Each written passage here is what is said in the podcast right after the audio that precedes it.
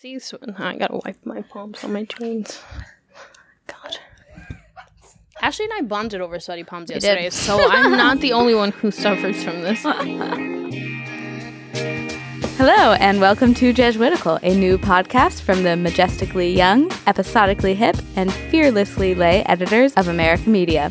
That lay part means we aren't Jesuits, but we work with them. Join us each week for a smart Catholic take on faith, culture, and the news, often over drinks.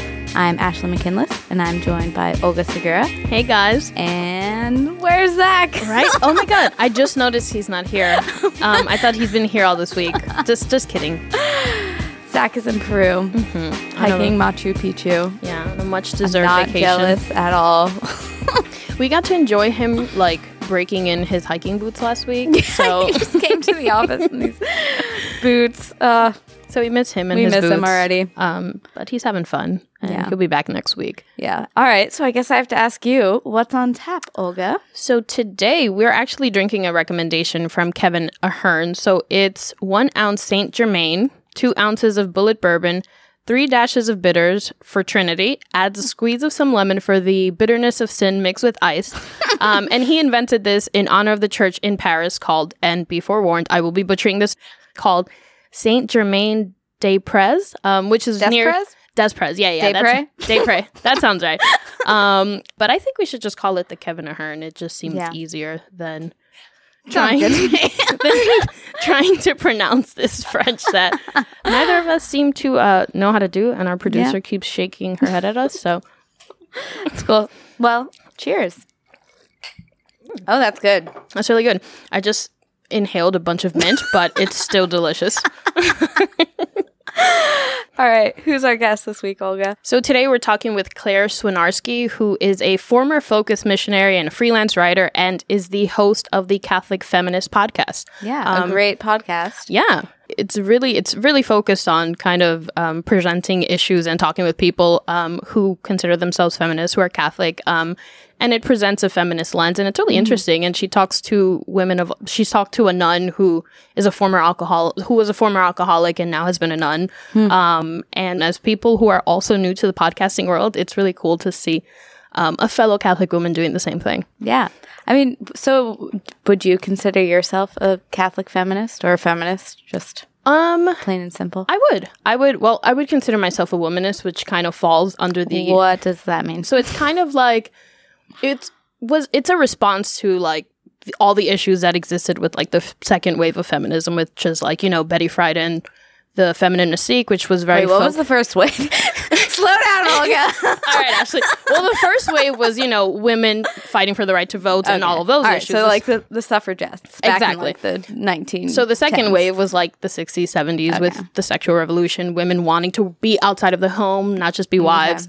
Um, so when I was introduced to it, I read The Feminine Mystique, which is how everyone sort of finds their feminist awakening. But I realized, okay, none of these issues or these women look like me. So then I, hmm, of course, Twitter helped me find women. and like, that's because they're they were mostly white and rich. yeah, it was very well, not just rich, but mostly white American women who the, wanted to leave the home. Where like for women of color, it was like okay, we are have always been working since we came to this country, so that doesn't that feminism doesn't hmm. really speak to us. So Alice Walker actually coined the term womanist in 1983. She's the author who wrote The Color Purple, and it just more fully embodies the experiences of Black women and other women from marginalized groups. So it's pretty cool, and it's just pro equality, pro women's culture. So it's a label I'm very comfortable with. But as a 27 year old, I did not know all of this like five years ago. So shout out to Twitter for introducing me to this. Nice. What about Yeah, you? no, well, I did not read the feminine mystique, uh, so maybe that's why I have a more ambivalent relationship with the term feminist. I've never Mm-hmm. like, not that I've been like interviewed like Emma Watson or someone, Right, right. forced to like take the claim or or Mm-hmm. take the label or not. Um, but I don't think I've ever like said out loud I'm a feminist, and Mm-hmm. it's because I I grew up in a world where my mom was in charge and I had every opportunity and I didn't feel like I was being held back. But then at the same time, I also feel like I know enough about history to know that it wasn't always that way. So I do feel some like sense of gratitude for mm-hmm. the feminists who came before people who do call themselves feminists Right. who came before me who made that possible. But so yeah, it's been a it's a I have a weird relationship with feminism, which is why I'm really excited to talk to Claire because I think she'll have some insightful things to say mm-hmm. about that. But first, it's time for Signs of the Times, the part of our show where we sift through the Catholic news of the week so you don't have to. And first, Pope Francis is catching back up with President Trump in the Twitter sphere. Um, for a while, Pope Francis held the uh, title of most influential person on Twitter. He had the most followers, but then Trump overtook him. Most recent numbers, Pope Francis is like neck and neck with him, just over Oh, um, what is it? Over forty million viewers. Yeah. 40 million followers on Twitter. Yeah, so we've talked about the back Mm-hmm. way way back when we were just baby Jesuitical in episode five. we talked to Michael O'Loughlin, Mm-hmm. whose name I can definitely pronounce on the first try. about the episode was is Pope Francis subtweeting Donald Trump, and we talked about the way the different ways that Pope Francis and Donald Trump Right. use Twitter. because they're very very different one pope francis is super hopeful and like you go to his timeline and you're just like okay i'm having a really crappy day but i can get through this no problem then you go to trump's and it's like oh my god world war three is about to break out and this is the person who is leading this country i you know what i'm just not gonna i'm just gonna give Yeah. up so it, they're two very opposite you know Yeah, and I'm. conf- It seems like Pope Francis is getting more followers Mm-hmm. as Trump's support is slowing down. So maybe maybe that's a hopeful sign that like true. He's you like- know people want. some kind of consolation right like they just want some hope in their social media feeds yes. All right. What's next, Olga? So there's a photo going around um, that shows U2's Bono um, receiving the Eucharist at a Catholic mass in Colombia. Now, this is becoming such a big deal because while Bono is a practicing Christian, he I don't think he's a practicing Catholic. Yeah, I guess there's no way we can know, but Um, Right. Mm-hmm. he's never like publicly said he's a Catholic. So as we know, there are very specific rules to how you can take the Eucharist. You know, you have to be a practicing Catholic, you have to be in a state of grace. Um, and like you said, we don't know if Bono's a practicing Catholic. So Yeah, I'm. I'm not going to get too upset about this. Mm-hmm. I, I, my mom is Catholic. My dad is Protestant, mm-hmm. and there are times when I wish he could come up to get communion with us. And so, if Bono made an innocent mistake, mm-hmm. I'm not going to flip out. right, right. Speaking of uh, musicians breaking Catholic rules, So apparently, Nick Cannon was performing at a Catholic university called Georgian Court University, in Which New is in New Jersey, which not is in New Georgia. Jersey, not Georgia, which we found out during prep. Um, and he signed a contract agreeing to um, specific terms for his performance. And then officials at the school said that he actually violated these because he used vulgar and sexually explicit language, which the administration said is goes against their core values at the university. And in true 2017 fashion, instead of apologizing when the university asked him to, Nick Cannon tweeted, "I'm sorry that you guys don't believe in freedom of speech."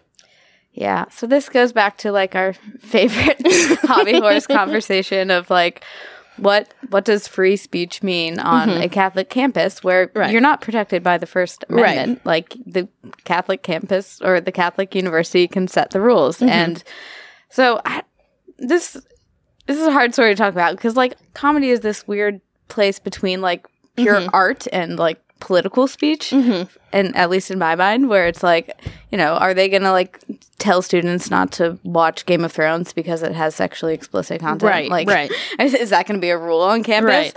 and it's like how heavily do you police art Mm-hmm. but is comedy more like art or is it more like having a politician Mm-hmm. come and talk about um, issues in which case you have to consider are they you know advocating your values or not? But i don't know. I just come back to the fact that this is a university. It's a place of learning. These are adults. They're not children. Mm-hmm. Right. and if they can't if like their faith is so weak that like hearing a sex joke is gonna ruin it then the university has bigger problems All right. So what's our next story, Ashley? Well, also related. And so you might think, oh, Nick Cannon at a Catholic university, no big deal.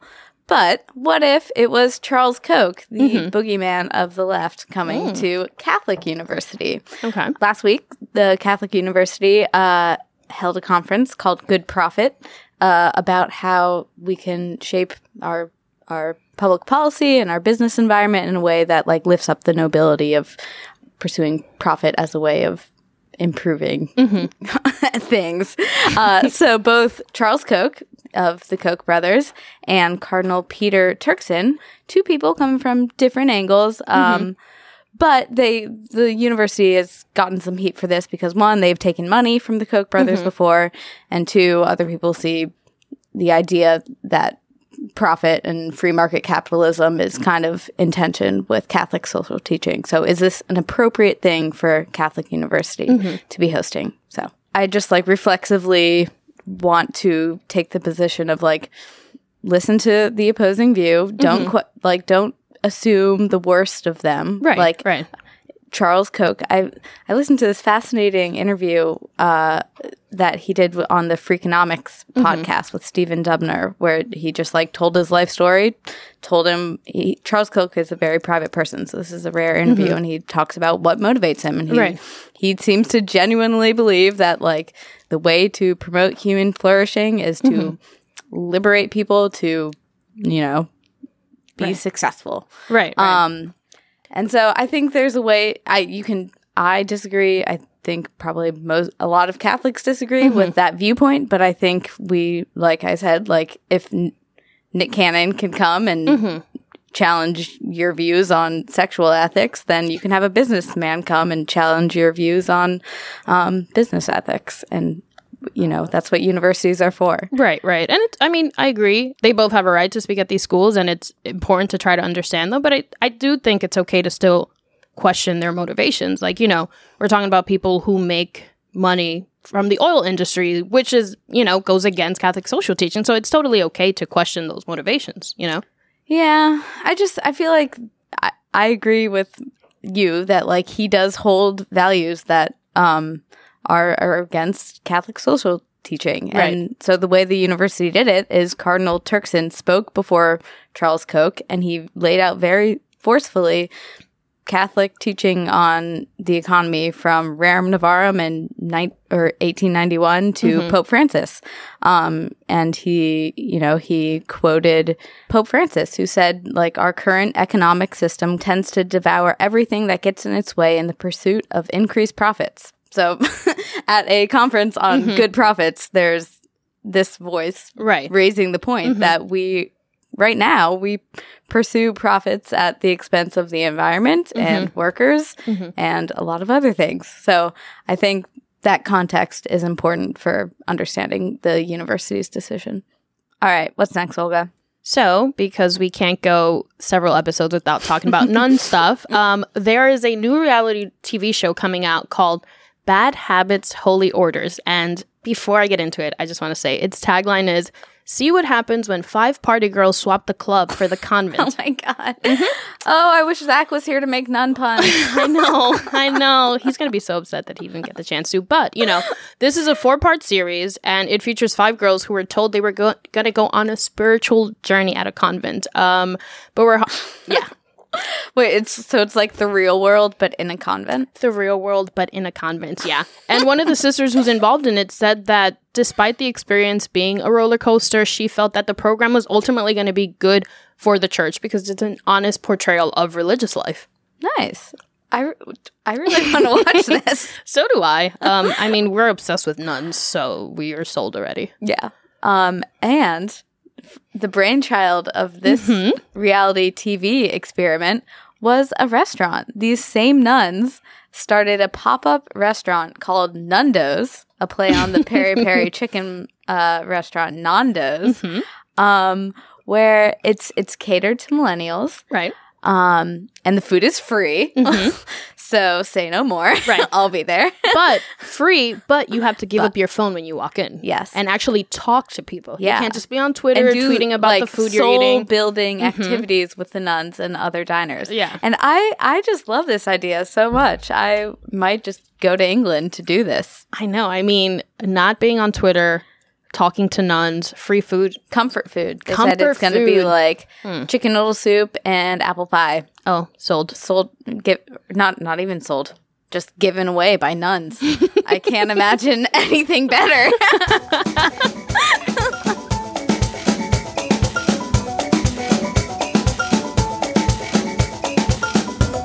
So today we're excited to be speaking with Claire Swinarski, the host of the Catholic Feminist Podcast. Welcome to Jesuitical, Claire.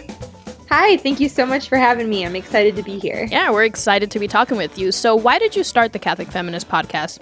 I started the podcast because I was starting to see a real divide among women in the Catholic Church. You know, on one hand, I kind of saw these uber Catholics who were like wearing chapel veils and loving St. Therese and going to Mass every single day. Mm-hmm. And then on the other side, I saw these Catholics that were really passionate about social justice and serving the poor, but kind of thought that like the sacraments were optional. And then there was this huge group of women in the middle who like wanted to be devout Catholics, but also wanted Catholics to be at the forefront of women's rights and women's issues. And I felt like there just wasn't a place for those women on the internet or sometimes even in their faith communities. Mm-hmm. And so I just kind of wanted to start a space where women could come together and talk about how to do better in the world, but within the Catholic Church while living out its teachings. Can you describe that space? Like, who do you try to bring into it? What kind of questions are you exploring? Uh, just so, for people who haven't heard the podcast. Yeah, we talk about all kinds of things involving the Catholic Church, womanhood, and any of its intersections. So it's a really wide variety of topics.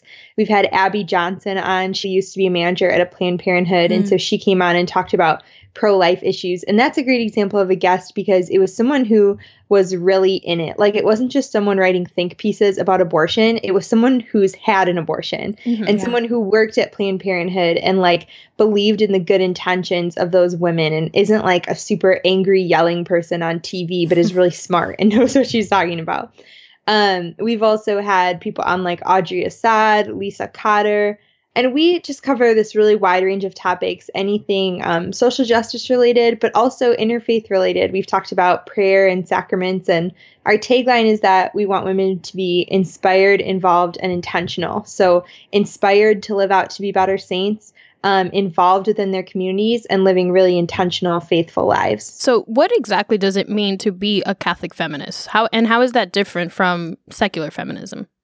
Sure. It's like a really loaded word, right? You say feminist to some Catholics and they're like, oh my gosh, how could you be a feminist? Like, right. you must be pro choice. You must love Hillary Clinton. Or like they come with this huge bag of ideas of what they think a feminist is. But mm-hmm. we just think it's believing that women are of equal dignity to men. And that actually fits within the Catholic Church really, really well. The Catholic Church completely upholds the dignity of women. Anyone who's ever read John Paul II's letter on the dignity of women knows that, or who whoever's read Edith Stein's writings, right? We mm-hmm. hold up these really amazing women. You know, we have women who are doctors of the church. Um, the Catholic Church totally embraces women as beautiful, important figures. And I think that's really important to pull out because if you're not familiar with the Catholic Church, or like, it's like that quote that's like, no one really hates the Catholic Church, but a lot of people hate what they think it is. Right. um, like a lot of people who maybe aren't familiar with the church or who mm-hmm. have had negative experiences within the church are going to see like oh so women can't be priests and catholics don't believe in birth control. Okay mm-hmm. they hate women. Whereas if you really dive into these topics you see that that's not the case at all. And then you've got secular feminism. And what i see them trying to say is that women aren't just of equal dignity they're the exact same. Like there's nothing that makes us different and I think that when you get into that, you really lose the beauty and importance of what womanhood is. So to me, that's not really feminism. That's like a racing womanhood, if that makes sense. So, so you talk about how the Catholic Church already, you know, does hold up the dignity of women and all people. Um, so why, why do you need the extra term of feminist? If can't, wouldn't just saying that you're Catholic and you know cover all of your bases? Why do you have to have both? You know, you'd think, um, but that's like saying, shouldn't saying you're Catholic mean that you want to support the poor? I hope so. um, but there's a lot of Catholics who don't spend enough time thinking that, you know, you'd be like, oh, well, you're Catholic, so don't you love your enemies? There's a lot of Catholics who don't love their enemies, mm-hmm, right? Mm-hmm. And so you're right, like feminism should just be the central part of the church. But unfortunately, since we are imperfect humans and, um, you know, we're in imperfect parishes, mm-hmm. so often that's what's lost. Because just because the church teaches something, also, that doesn't mean that's necessarily lived out. So, yeah, the church says that women can be amazing leaders in their lay community. Mm-hmm. But if you're in a parish where the parish council is all men, that doesn't really mean crap to you, right? Um, and so I think it's about empowering women to be able to take their rightful place within the church. I think it's interesting that you're unpacking these stereotypes about both feminists and Catholics because my personal experience when I was in high school, I thought being a feminist was very, very loaded. And I thought that there was no way that you could, that I would be able to like reconcile my Christianity and my feminism. And it wasn't until like now that I'm 27 where I'm kind of like, oh, wait, if I believe that God thinks I'm this beautiful, good human being, then that, of course, it informs my feminism. So I think it took me a very long time to understand how those two, those two aspects of my life could sort of coexist together, you know? Yeah. Have you have you always considered yourself a feminist or did you similarly evolve into it?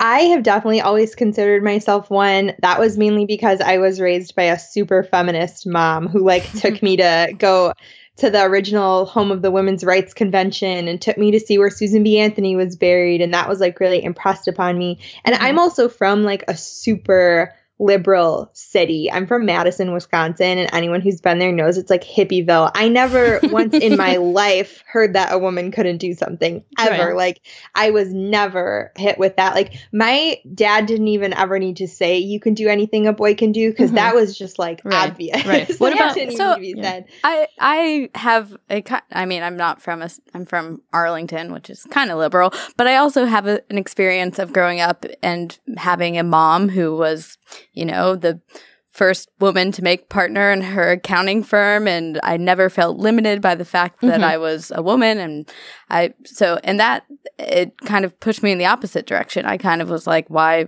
why do I need to be a feminist? Like do you think it's okay for me or anyone to not identify as a feminist? Heck yeah. I mean, feminism is a word. That's what I'm always reminding people. Like, if you don't like the word, then don't use the word. Like, I think words are important. So I take a lot of pride in calling myself a feminist. But I think that if you really sit down and you take away these loaded terms and get to the heart of who people are and what they think, we agree on so much. Like, if you take the average person, not even woman, the average person, and said, Hey, do you think that um, sexual assault on campus is bad and we should fight against it? Like, they're probably going to say, Yes, I do.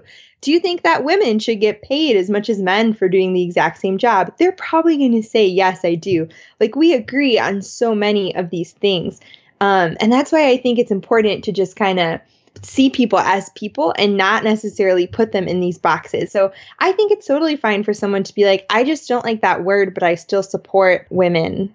Mm-hmm. So then, do you do you think it's problematic that there are so many groups within the overall feminist movement that have very different ideas about what to prioritize, or even, you know, calling themselves very different things within that movement? Do you think that I don't know adds ten- more tension to this movement? You know, I don't know if I'd use the word problematic. I definitely would use the word tension, but I think when you have that many women involved, that many people in general, you're obviously going to have all of these differing opinions. And I mean, that's the same in the Catholic Church, right? Mm-hmm. And so I think that there's always going to be that tension when you're dealing with that large group of people. Like, does it make me mad when people say that pro life people can't be feminists? Oh, it. I wouldn't say mad, but it gets me um fired up. It yeah, makes can, me want to teach them. yeah, I, that's what I think. One of the reasons that I struggle to identify as a feminist is because it does, in in I think just in the broader culture, it connotes certain beliefs, including being mm-hmm. um, for abortion rights, which I, you know, so I, I don't want to identify with a group that has has those beliefs. So how do you how do you reconcile that? I think it comes down to being open to conversation um, I'm always really open to talking to pro choice people. And I know a lot of pro choice people who are really open to talking to pro life people. I think we really Can you introduce me to them? yeah. well, you know, I get like tons and tons of emails from the mm-hmm. podcast, right? People with all kinds of opinions. And yeah, are there a lot of people who are just in their camp and they're just going to yell at you and not listen to you no matter what? Yeah. But you know what? It's not my job to convert every single person on this earth and convince them of certain things. It's just not. Like I have a sphere of influence that I'm working within. Um, I can't worry about every single human being, right? I can only mm-hmm. worry about the people who are open to conversation. So Claire, as a Catholic feminist, what what kind of change would you like to see in the church? Um I think that one of the most important things that I would like to see um, within the church, and this isn't really like from the church. I think the church is doing a great job. Like I think Pope Francis is rocking it out. I think that church leadership is doing great, but like on a parish level, I've seen in a lot of different parishes um like in my history when I was a missionary, you know, you have mission there's over 500 missionaries in focus, but you Can know, you explain you have, for people who don't know what focus is? Yeah, sorry. Uh, Focus is the Fellowship of Catholic University Students, and so they put missionaries on college campuses all over the country um, with the main goal of evangelization. They're like starting Bible studies and raising up disciples and sharing the gospel. I was a Focus missionary for two years, and one of those years I was in Louisiana, and that's like a whole different country from Wisconsin. Like they don't eat the same food, they don't talk the same way. Like we don't think any of the same things. And that was one of the first places where I really was confronted with some really strong stereotypes about women that mm-hmm. um, I really disagreed with. I have met people on multiple occasions who have straight up said to me, I would never let my wife work outside the home. and oh. that to me was like, oh my gosh, like, how could you say mm-hmm. such a crazy thing? And then I would look around and be like, oh, a lot of people think that that's completely normal. Hmm. um, or I had an interaction with someone who was talking about how women shouldn't be team leaders because it's not biblical um, which isn't true. and so, uh, like, getting those kind of attitudes, I think that's the kind of stuff we need to change. And we really need to empower women to speak up because often in those situations, I felt like I was the only one responding. Um, like, I would sometimes have another woman have my back, but a lot of times, um, when those kind of conversations arose, everyone would look to me, which is crap. like, mm-hmm. I think that women really need to start standing up for themselves and um, making themselves known and just stepping up into leadership roles like women are completely capable of having important roles in parish council or within parish activities more than just like those typical women roles that you think of like being in the choir or like running mm-hmm. religious ed like those mm-hmm. things are mm-hmm. great um, but women can also be in more leadership roles as well i assume hosting a podcast you've been introduced to very different voices than than what you grew up with. Is there anything that you've learned through the people you've talked to that um, has changed how you uh, look at your faith or how you look at feminism?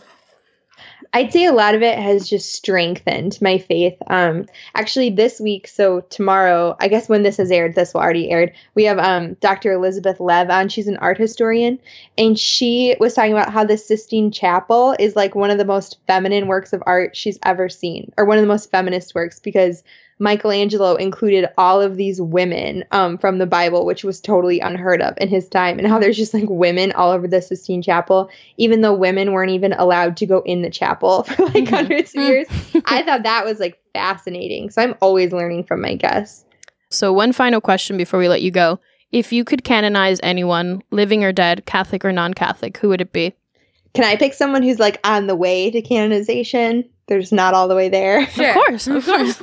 I love Dorothy Day. Okay. Um, I'm a new Dorothy Day person. Like I didn't know anything about her. And then this summer I read um oh, I can't remember what it's called, but it's really popular. Is it's her biography and it's written by her granddaughter. Oh yeah, oh, it's yeah. the the world will be saved by beauty by yes, Kate Hennessy. Yeah, yes. I loved that book so much, and it helped me see her. And I think she's a really good example of not being in that box we were talking about, right? Mm-hmm. Because she, on the one hand, was super quote unquote liberal, right? Super reaching out to the poor, having these Catholic worker houses. But I didn't realize till I read that she also got so much hate within her organization for being too religious. And like she went to mass every day and people thought that was like excessive. Um, mm-hmm. and she loved the Eucharist and like she was just awesome and i just love any woman who like sees an issue and then just does the work and like goes and takes care of it like yeah i'm not just gonna worry about the poor i'm gonna go feed them like i just think that's awesome so i was super inspired by that book so i really hope one day she is a saint Nice. Great. And I'll make a shameless plug for America Media's Catholic Book Club right now, mm-hmm. which is discussing that book. Yeah. So you should check that out. There's a there's a Facebook page for it where you can go weigh in on on Kate Hennessy's mm-hmm. new book. It's so good. Everyone needs to read it. so thanks so much, Claire. And if people want to check out your podcast, it's the Catholic Feminist Podcast, wherever podcast you wherever you listen to your mm-hmm. podcast, wherever you listen to Jesuitical, go listen to the Catholic Feminist Podcast. Yeah. thanks, Claire. Thank you so much. All right. Bye. Bye.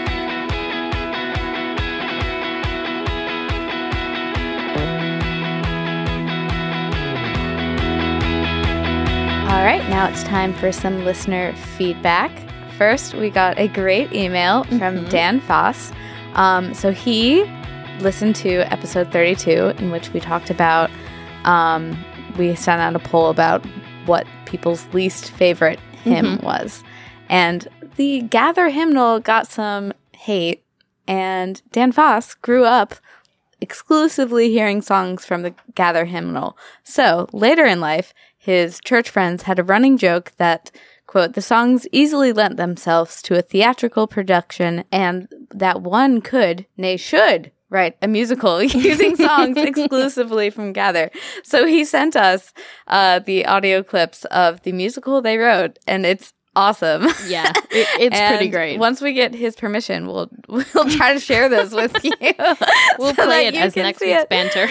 um, but no, he he describes it as a hyper specific appreciation of Catholicism, 80s, 90s church hymns, which is like, you know, that's my Catholicism. so I very much appreciated that. Um, and we had another Twitter poll this week, right? We did. We asked all of our listeners, is Catholic feminism an oxymoron? And most of our listeners said no, that it is not, that they are Catholics, they are feminists. Um, Molly Daly wrote in, LOL, nope. It should be more of an affirmation redundancy, like saying wet water or Holy Mary. Hmm. Um, and then a knife wrote in. Um, Wait, what? wait, okay. Okay. Okay, so someone whose Twitter handle says a knife wrote in, nope, exclamation mark. Both focus on innate dignity of the human person and uplifting the most marginalized members of society. I'm proudly both. All right. Yeah. Yeah. So we got mostly people who thought that Catholic feminism was a real thing. Mm-hmm. Um, but I, I do know, like, personally, and from what I've read that there mm-hmm. are people that do see it as a right. oxymoron. Um, and so I think it's really great that we have someone like Claire to mm-hmm. uh, show people that it is an option, um, and it's an option that you can explore by listening to her podcast. Mm-hmm. Yeah. So thank you to everyone who responded to our Twitter poll and who sent us. We get a lot of really great listener feedback via email. So this is just a reminder to keep sending those emails and yeah. keep reviewing I, us on iTunes. I can't do it every week. Like I can't make the listener reviews my consolations mm-hmm. every week, but I wish I could because yeah. every time I read them, it is really mm-hmm. just like okay. Yeah, I someone is on the other side. yeah, no, I agree. Actually, like consolations and desolations, everything we do is not easy for us. Um, so knowing that you guys love it, and when you review us and you write us in, we really do love it. So keep on doing it. Yes, thank you. Speaking of, Consolations oh and Desolations, the part of our show where we talk about where we found God this week and where it was harder to. What do you have, Olga? So I've got a consolation this week. Um, I mentioned a few episodes back that I went to this barbecue um, that was like a part of this community group that my boyfriend was thinking of joining. Um, and then I went to their very first small group faith sharing. Um, mm-hmm. And I've never done anything like that. Um, and guys, it's literally like consolations and desolations, but with people who are 10 to 15 years older than us. um, and at first it was, it was really terrifying. Number one, cause I'm like, oh my God, I don't want to do this. I don't want to seem like this really awkward millennial who doesn't know how to talk about anything.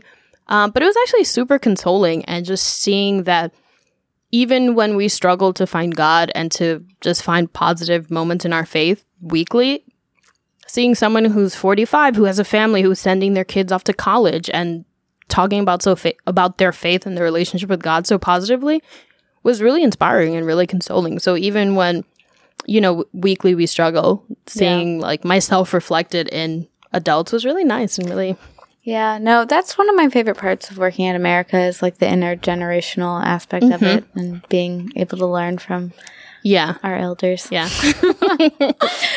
And I know that not everyone is our age. Um, we have people from all age groups listening to us, and it's nice that they take comfort in us the way we take comfort in them. Yeah. What do you have, Ashley? I both.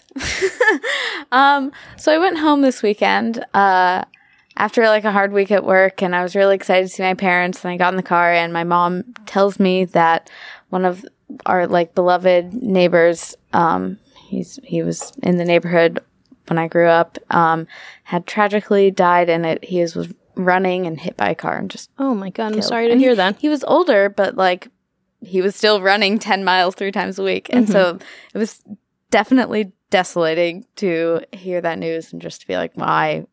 Um, but the response of my neighborhood, which like I've I've talked about before, just like feeling I do come from a neighborhood that is so close knit, um, in a world that often that doesn't seem like a a primary value anymore. And just the response of the neighborhood was so consoling. Like apparently he would he would walk the dog and so the preschool at the elementary school next door would like they had a time when they went out to see Pop Pop, which Aww. was his grandpa name, mm-hmm. and go and like see him and the dog. And so like on the the day after he died, there was just a table at the corner of his house and mm-hmm. it was immediately just filled with vases of flowers from kids who had met him mm-hmm. and go to the elementary elementary school.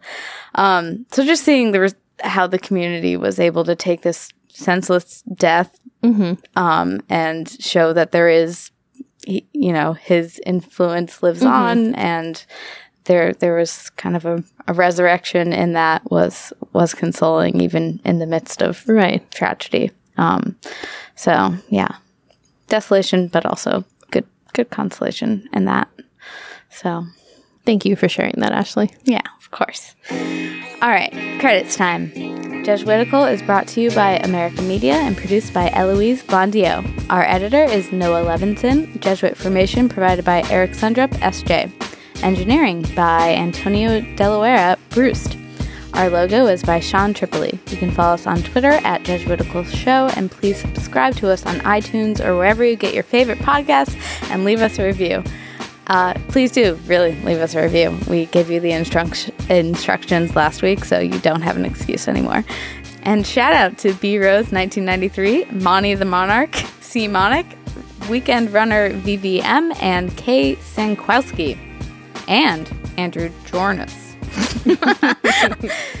you guys make these names really hard to read. and send us your questions, feedback, cocktail recipes, and tell us where you found God this week at Jesuitical at AmericaMedia.org. For America Media, I'm Ashley McKinless with Olga Segura, and we will see you next week.